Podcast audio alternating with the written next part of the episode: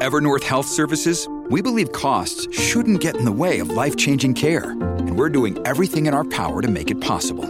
Behavioral health solutions that also keep your projections at their best? It's possible. Pharmacy benefits that benefit your bottom line? It's possible. Complex specialty care that cares about your ROI? It's possible. Because we're already doing it. All while saving businesses billions.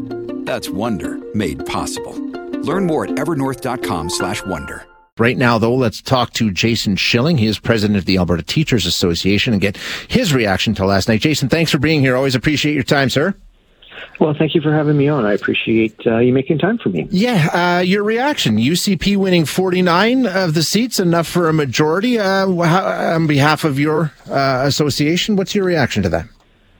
Well, I mean, every time you have an election, it's an opportunity, right? It's an opportunity to restart a relationship. It's an opportunity to um, look at uh, issues that we are seeing in education right now um, and try to move things forward. So that's what I'm sort of looking forward today is uh, an opportunity to see uh, the, what the premier has to say around education and uh, what steps she plans on making to move education forward and make schools better for our students. Yeah, Jason, uh, education certainly. I mean, there were some very big issues during the campaign that overshadowed it. We didn't hear as much about education as we have in other campaigns. Did that concerned you? Did that, uh, were you hopeful that you'd hear more about education as we went through the campaign?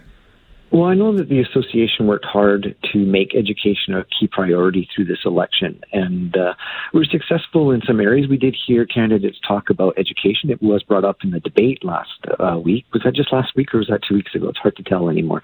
Um, but it did come up during the debate. Mm-hmm. Uh, we do still have a lot of issues and concerns that need to be addressed, and that's where our focus will lie now. Because you know, education should be a priority every day, not just during election periods. So, class sizes, the complexity complexity. Curriculum is still a major yeah. issue for a lot of people, and those issues need to be addressed, and we need to find ways to make uh, things better for our students. Yeah, I wanted to ask you about that because I think it would be fair to characterize your relationship with the UCP and the minister as afraid, tense. I'm not sure. You've certainly had your disagreements over the past four years. Um, Adriana LaGrange, the education minister, um, won. She uh, she was returned to the legislature last night in Red Deer North. No guarantee she'll be education minister, but um, have Albertans had a chance to weigh in on the work she did in that portfolio? And uh, does that change your calculation at all in terms of some of the disagreements you had with her over the years?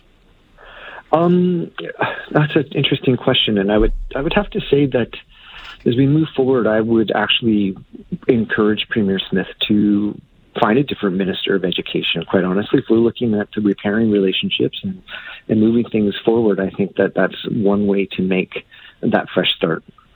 Uh, in terms of things you'll be watching for, things you'll be working, was there anything in, in, in the platform you sort of thought, okay, this is a positive uh, that we can we can you know get off on the right foot, and we would like to see some of these promises implemented? Well, when I went through their platform again this morning just to sort of prepare for this interview, a lot of it really is just a regurgitation of the budget announcements. But one thing that was in the budget announcement that came up was a section of money that's set aside to look at the complexity issues that we're seeing in our classrooms. So the needs of our students when it comes to reading, writing, um, social emotional needs, uh, support they need from counselors or, or therapists. So there's money there to address the complexity issue. It's not enough, of course, and it's a huge it's a huge issue to to tackle. But that's a good start that we saw in the budget when it came down in February, and I'm hoping that we can capitalize on that and start making a real difference to our students' learning environments, which is our teachers' working environments. Jason, thank you so much for your reaction today. I appreciate you spending a few minutes with us.